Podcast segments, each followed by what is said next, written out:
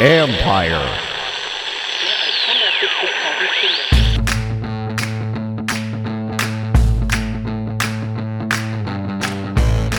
Hello and welcome to my podcast. Do me a favor, subscribe to the John Keim Report wherever you get your podcast. You're watching on YouTube. You know the deal, folks. Hit that like button, hit that subscribe button. You can find us there as part of Empire Media. That's A M P I R E. Always much appreciated when you tune in.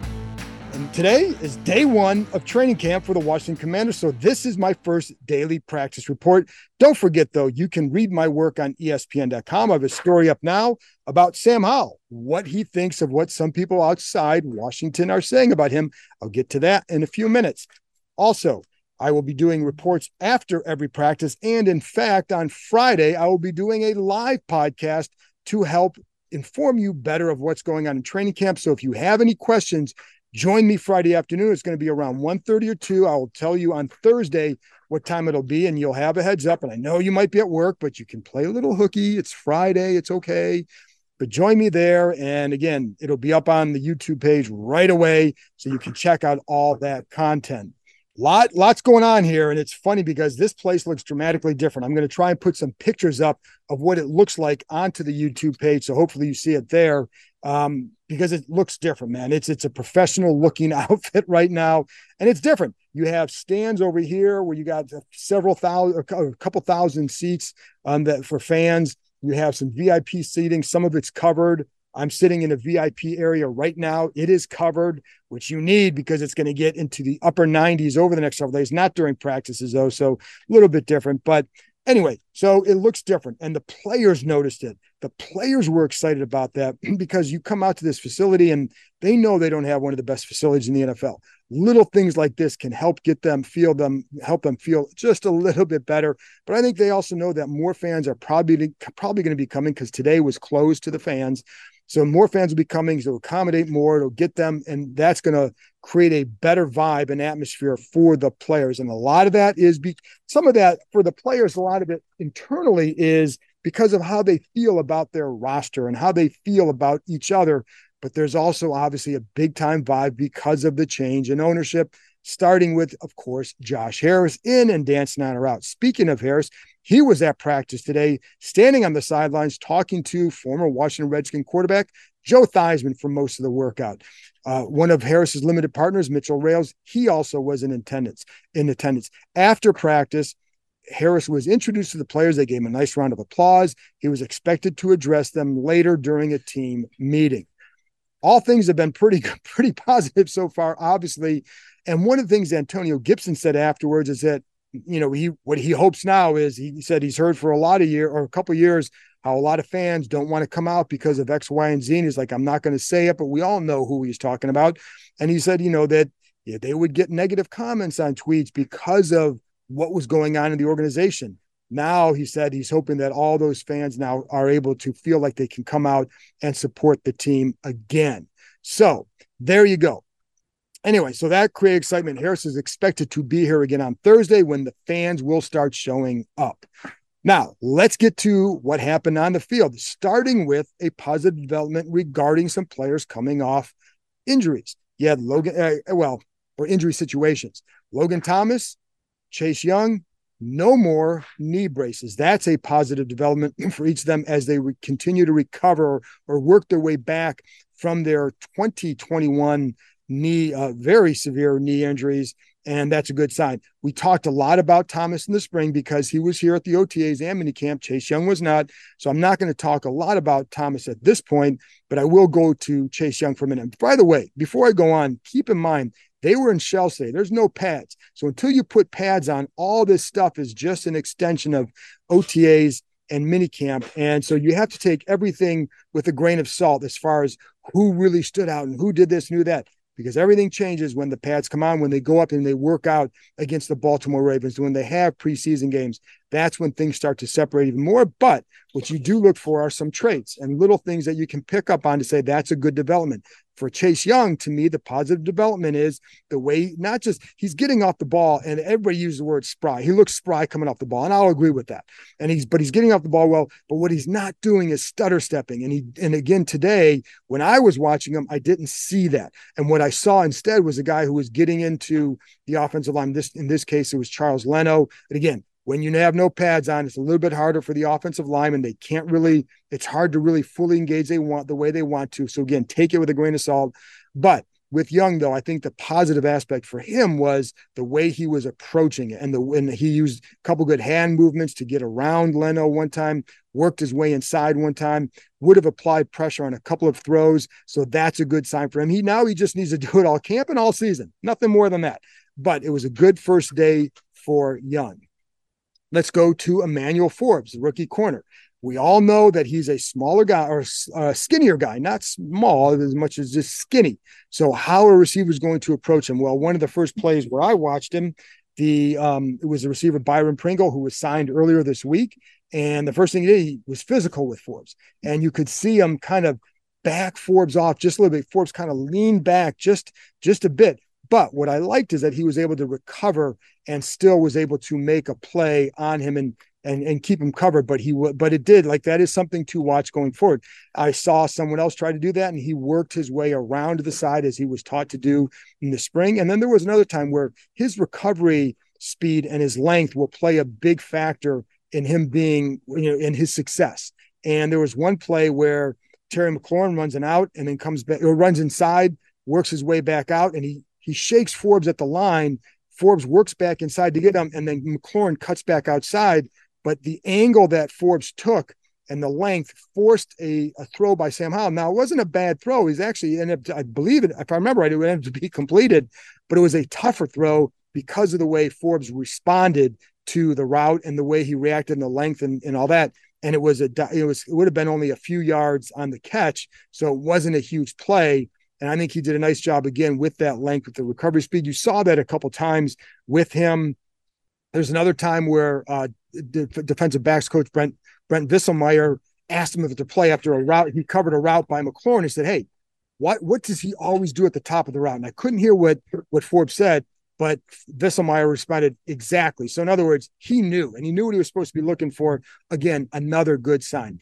By the way, when they worked with their three corners, Benjamin St-Juste was the guy in the slot. And that's what I would expect. I mean, they like Forbes on the outside, they like Kendall Fuller on the outside, and they liked uh, Benjamin St-Juste on the inside entering last year. It was only when William Jackson showed he couldn't play in this defense that they had to shift uh, St-Juste to the outside. Um, I, I want to stick with the defensive backs for a minute because Quan Martin just to me always jumps out he's impressed the coaches with they feel like he's a very smart player. When I watch him and he covered in the slot today, what I really like about him is he's very patient off the line. His feet are settled, and I think that gives him a chance to react properly to whatever route happens to be run. I saw that a couple times.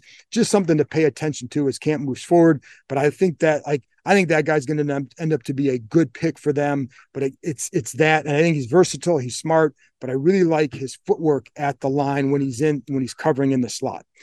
Whether it's against the receiver, which I saw him against Dax Milne a few times, or against the tight end, um, I think he does a nice job. I think he understands how to play different guys and what he needs to do. Linebacker Jamin Davis worked a lot with the second unit. That's not a surprise. Don't take it as anything other than the guy is still working his way back in. He missed a lot of the spring after a minor knee procedure. He was here with the rookies over the weekend because he missed all that time. And I think at first he was like, why am I here? And they tell him, listen, you missed all this time. We need you to get back up to speed before the veterans get here. So that'll just be a matter of time. They kind of did something like that with Cody Barton in the spring, where they they let him work with the twos to get work his way in there while the ones were working a lot faster than he was able to go at that point. Khaleke Hudson would be in that was in there with Cody Barton when they were working with the ones. And Hudson's a guy again that I've talked a lot about in the spring, took a big step. So there you go. School is out and summer is here, so it's time to plan your next family adventure.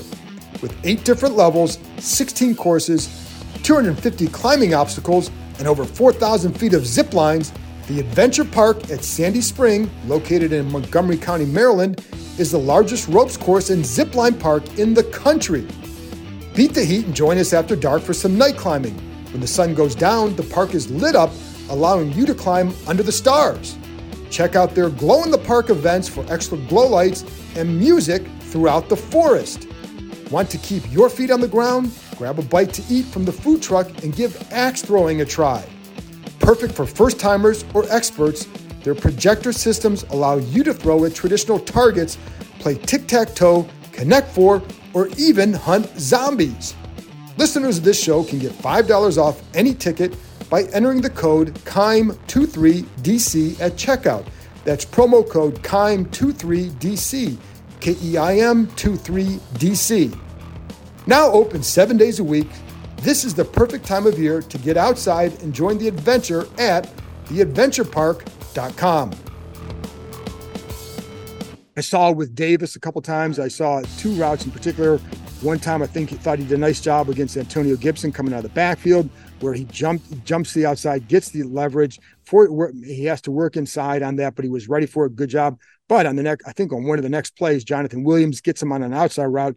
Don't think the leverage was there, and that's something that he's had to work on in the past. Also, I think Brian Robinson, running back Brian Robinson, had the catch of the day.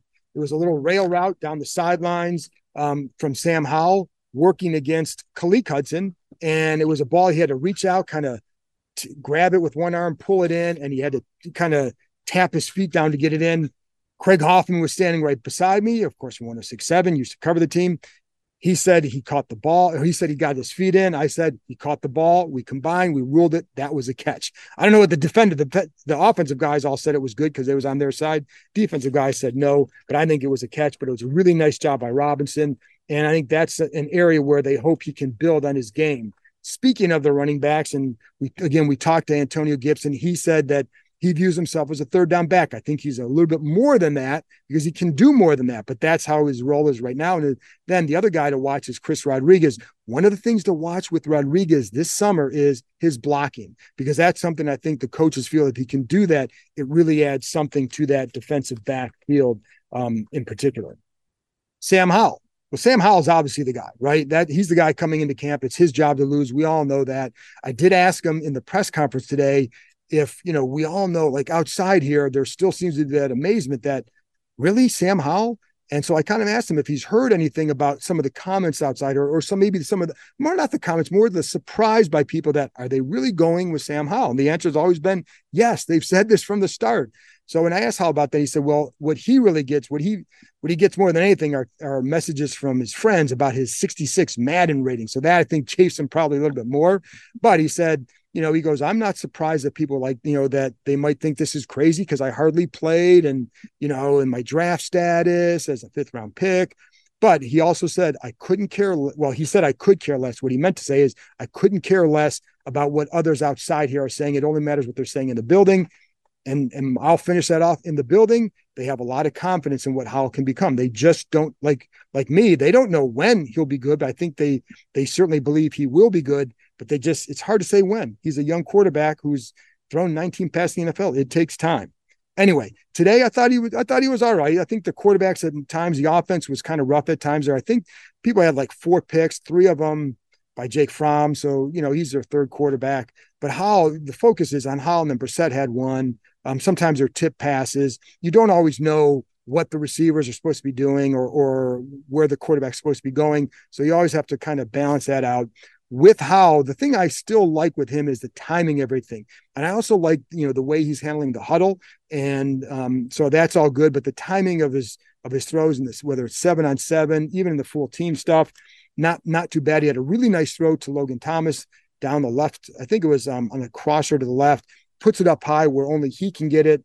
And that was against Darrick Forrest. So Forrest, Forrest's coverage wasn't bad, but the ball was right there. And you see that a few times with him where he knows exactly where to put it, whether to get a guy to turn into more yards after the catch or away from danger. And I think Brissett does a pretty good job with that as well. Um, so there you go. And I'll, we'll get into Howell a lot more throughout training camp. So I'm trying to give you some other guys. Center Ricky Stromberg works a lot with, you know, sometimes with two, sometimes with threes. You know, you have Tyler Larson there working. You have, of course, Nick Gates there working.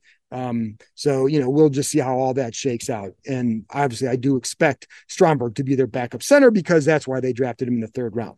Saahdiq Charles works at left guard. You had Braeden Daniels working with a third team as left tackle. Still see a lot of need to improve in his technique. His footwork is good, his athleticism is good, but he still bends a lot when he gets in trouble, and that leads to bigger issues. Uh, Chris Paul, backup guard. One thing to watch this this summer, I'm curious to see if they give Paul any reps at tackle. I, that's something I heard that they that might happen. So I'll be curious if he does that. It just it adds to his value but I think they just want to see can he also do that. So that's just something to watch as a possibility uh, down the road in practice. And a couple more things. One of the things um, that I really liked today when you watch it is just the way the receivers get to their spot on the line after breaking the huddle. A little bit more urgency than I've seen here in the past. And I think you can credit Eric Bieniemy for that. And I think that's a direct result of, of what he emphasizes because there are times where he's yelling at guys to run off the field as they're coming off. And, and I mean, he's serious about that too. And, and I think the other, the other Bieniemy update is that early in the practice, he yelled at one receiver, not sure which one it was, but he, you know, he yelled at him, don't slow down. It's work time. That's a message to the receiver. It's a message to everybody else. That's what he expects from them. It's what he expects from himself. And, you know, so that's, you know, that, like I said, the urgency is good. And even Ron Rivera noted, like the tempo. Now we'll see where the tempo is after you've been out in the 90 plus degree heat for several days and you start to drag. On the day one, I thought the tempo was pretty good. And then you have to wonder, like, how does that tempo increase when the fans show up on Thursday, as they are going to do? And, uh, and I think the, the players are very excited about what's going on here, and especially with the fans maybe being being a lot more feeling more like they can support them again and how that trickle that atmosphere that energy can trickle down to them one thing I think they want to watch is that the combination of that, their excitement, the fans being there, and Bieniemy's Bieniemy's intensity. Do you have to officiate that practice if you're the coaches make sure that guys aren't getting too out of control? Listen, they're not going to have pads on tomorrow, so there's only so much that can happen. But I think it's just it's just funny because that's where we're at with things. There is excitement about how good this team will be. Who the hell knows? It's day one, but that's where we go. And really, folks, that's all I got for the day one. Be back with uh, another practice report on Thursday, and again a live podcast episode on Friday. You can join us there, and again, I'll tell you whether it's 1.30 or 2 o'clock Eastern time. Um, there you go, folks. That's it. Appreciate you tuning in. I'll talk to you next time.